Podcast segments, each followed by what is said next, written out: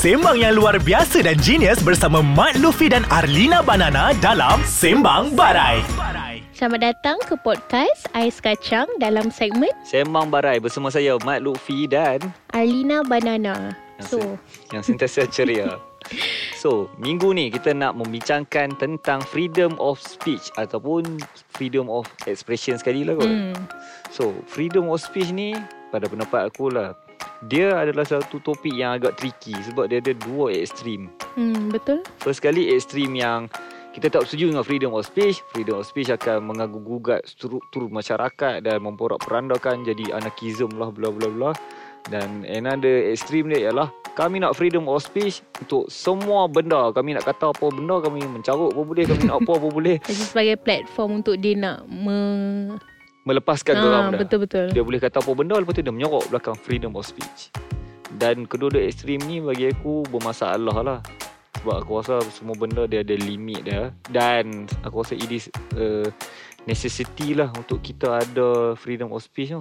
Untuk, yalah kalau kita nak menambah Betul. baik atau nak menegur orang ataupun nak jadi whistleblower ke untuk certain-certain issue mestilah hang kena ada free, that freedom yang membantu hang dalam menyampaikan maklumat kan. Hmm, betul. And then lagi satu aku rasa dia macam uh, memang betul kau kena gunakan freedom of speech tu. Tapi kau kena jadi macam pengguna yang uh, apa ni? Berhemah. Berhemah. Pengguna. Ini bukan okey. pengguna lah macam kau okay, kalau kau nak guna freedom of speech tu kau kena berhemah. Macam kau kena make sure kau tak abuse that thing. Okay. Uh, in terms of negara kita, hang rasa freedom of speech kita teruk ke, tak ada langsung ke, ada terlebih e- excessive ke ataupun okay, we have enough. Hmm, Aku rasa dia macam agak okey sebenarnya Mhm. sebab kita bukannya North Korea yang tak boleh cakap apa-apa tu. Mm-hmm. Uh, eh betul lah North Korea. Ya, betul. South Korea tu yang Korea K-pop. Lepas tu um, Tapi tak adalah tu the extent yang macam Kita boleh cakap apa-apa je Mhm. Faham tak? Sebab ada je macam orang yang cakap apa-apa And then dia kena ambil tindakan So Mhm. So, hang rasa kita pada tahap yang agak dia mod- macam okay moder- lah moderate lah. Hmm. Kalau hang kata okay, maksud dia kita boleh improve, improve lagi lah. Kita punya freedom of speech kita. In what sense ah? Hmm, Maksud hang ada certain benda yang orang cakap kena tangkap ke atau macam maybe maksud aku Macam maybe ada Ish takut yang nak cakap oh, Tengok ni ni lah Berlapis. effect free- freedom of speech Oh ni uh, Effect limited Okay, freedom okay, of speech Kiranya macam maybe berlapis like berlapis sikit, Ah, berlapis dia sikit. berlapis ke so maybe macam ada kelonggaran sikit in terms of undang-undang kau tak boleh lah macam nak someone cakap something Mhm. kau terus nak tangkap faham tak Oh. walaupun benda yang dia cakap tu kadang-kadang make sense Ah, okay, aku rasa that, untuk benda tu hang sebenarnya kena tangkap bukan sebab hang cakap benda tak betul lah. Ah, tak semestinya. Ada kes yang orang kena tangkap sebab dia cakap benda tak betul. Ah, fitnah ke apa benda Hmm. kan. Tapi ada benda yang kena tangkap sebab dia telah disclose benda-benda yang confidential. Benda tu betul. eh. oh, benda tu betul Benda tu betul eh Tapi Benda tu patutnya restricted Confidential Yang tak boleh Ditahu oleh public uh, Untuk beberapa reason lah. Contoh dia Let's say National security Bla bla Hmm. bla bla. So dia ada benda-benda macam tu lah. So sebab tu Aku rasa benda ni dia tricky. Tapi dalam konteks Malaysia aku rasa okey lah. Compare dengan last time kita sekarang dah ada uh, media sosial yang practically semua politician kena bash. Hmm, betul. Rasanya tak ada politician yang tak kena bash. Islam ke tak Islam ke Kerajaan ke pemakan ke Parti apa pun Dan majoriti yang bash tu tak kena tangkap pun benda lah. Hmm. Relatively okay. Cuma mungkin in terms of uh, Benda yang political ni Yang kita pun tak arif sangat. Sebenarnya yang macam tu lah kot Yang yang uh, kena tangkap. Dan benda-benda yang berkait dengan ni uh, Berkait dengan uh, raja. Uh, Yang tu Oh, yang ah, tu tu memang tak boleh yang tu memang, lah. Yang tu memang tak boleh. Kalau yang tu Memang agak sensitif lah dalam dalam konteks negara kita kan hmm, betul betul sampai aku pun speechless okey kita nak sembang negara yang paling restricted sekali yang hang tak ada uh, freedom of speech yang tadi hang dah sebut hmm, North North Korea. Mungkin hang boleh bagi satu contoh negara yang freedom of speech dia hang rasa okey inilah kita patut jadi macam negara ni. Hmm. Okey apa you?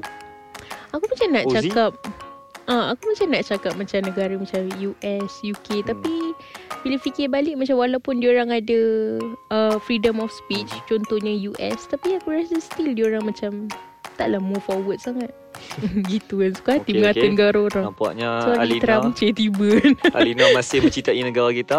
Okey, selepas ini kita nak bincang tentang apakah guideline ataupun panduan ataupun rule of thumb lah hmm, untuk, kita jadi pengguna berhemah. guna media sosial berhemah dalam konteks uh, freedom of ex- expression ataupun freedom of speech. Bertemu selepas ini. Okey, bertemu lagi dalam podcast Ais Kacang dalam segmen Semang Barai bersama saya Mak Luffy dan Arlina Banana. Okey, kita nak sembang tentang guideline ataupun panduan, panduan hidup untuk ekspreskan pendapat hang dalam media sosial. Okey, dalam untuk aku lah, aku rasa ada dua benda yang aku selalu avoid ataupun kalau aku nak tulis juga atau nak sebut juga aku akan berlapik lah. Uh, Berlapik politik, habis lah ni. politik dengan religion. Hmm, sama. Macam tu yang ambil point aku lah. Punyalah berlapik. Eh sama lah. Benda lain macam tak payah berlapis lah. Okey. Adil lah kot. Contoh dia, contoh dia mungkin ada benda hang cuba bagi contoh politik dengan religion yang hang nak sebut tapi hang terpaksa berlapik. Oh, kau ni suka tau letak aku under the bus. Pasal Astaghfirullahaladzim. kalau aku cakap dulu hang akan kata sama. Hmm, mungkin macam contohnya ada certain ideologi aku yang berbeza. Hmm. Tapi macam benda tu, ideologi tu diterima oleh mass market atau macam market yang Mhm. besar. Kiranya aku punya ideologi tu macam minority. Mhm. So benda tu aku takut nak suarakan. Yang tu tak berlapik, tu tak bunyi tu eh. Ha, betul lah tu. Macam macam mana benda tu nak sampaikan secara berlapik? Uh, aku akan fikir Nombor satu Is it necessary tak Oh, Untuk okay. aku keluarkan benda tu Ataupun tu nafsu semata-mata eh. ha, Macam ni Aku tengah marah ke apa kan Macam kalau benda yang aku cakapkan tu Aku rasa macam It's important Macam to convey the message out Then aku akan carilah cara nak berlapik Hmm, Okay, okay, okay. Kalau tak dia macam Hmm. Takut nak bermain dengan api yang besar ha, Mhm. Gitu Ya, yalah sebab uh, ada orang argue yang aku cakap benda betul ni. Sebab apa uh, aku nak kena tahan dengan kena ni lah.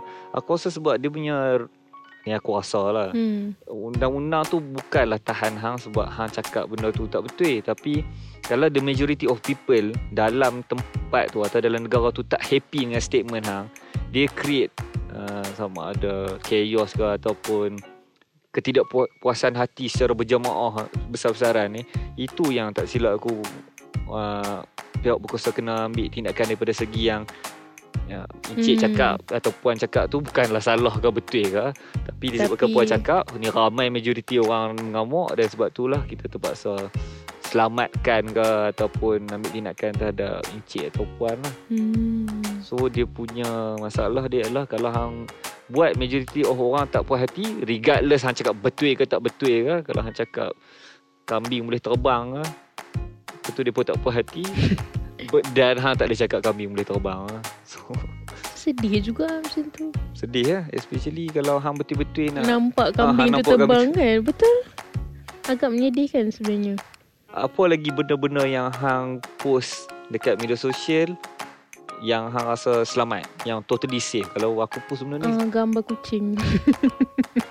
Yang terbang dengan kambing tadi? Yes Semua like.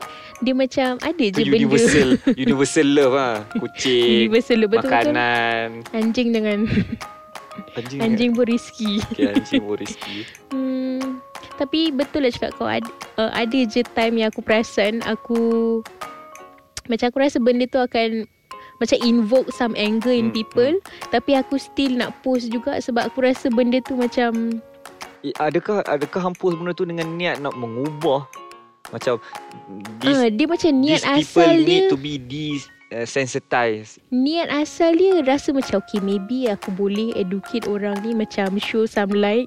Ini maybe cara kau Perspektif baru Ha, untuk ta- kau tengok tapi, isu ni. Tapi slow-slow lah. You're pushing the envelope tu pelan-pelan lah. Hmm, Bukanlah tapi- dengan dengan benda yang sangat drastik lah. Ah, Tapi at the end of the day Kau akan sedar juga Macam some people memang Susah. Kau, kau nak educate budak depan mata pun susah. Apatah lagi kau nak educate orang kat internet kan. So uh, adakah hang dah berhenti dah idealism hang untuk educate orang ni? Ah, dah berhenti dah. Aku dah pension. So Dia dah hang, macam sampai tahap You know what Kau macam- macam tu um, Nasib kau lah kan dia ada satu quote tu dia kata yesterday I'm I was clever then apa hang gelak eh aku tak habis quote lagi. Yelah sebab aku dah Tak pernah sambung Hantar quote tu lah. ha, Tapi aku tak sure Kod tu betul ke tak Okay, mana, Sambung mana, Jangan lah jangan lah Yesterday I was clever something lah. Uh, I wanted to change the world. Ah ya, tu Today- today I change myself kan. Today I'm wiser then I want to change myself. hmm, lah. betul betul. Jadi kesimpulannya kepada adik-adik di luar sana dan pendengar-pendengar di luar sana uh, nak nak mengubah masyarakat tu satu benda yang bagus. Tapi percayalah yang paling susah ialah mengubah diri sendiri. betul.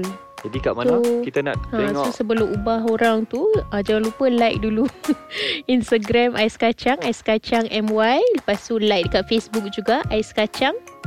dan juga di Twitter Ais Kacang ataupun boleh pergi ke website aiskacang.com.my ataupun boleh muat turun aplikasi Ais Kacang di Google Play dan App Store. Jumpa lagi minggu depan bersama saya Mak Luffy. Dan Arlina. Bye-bye. Bye bye. Hati-hati main Facebook.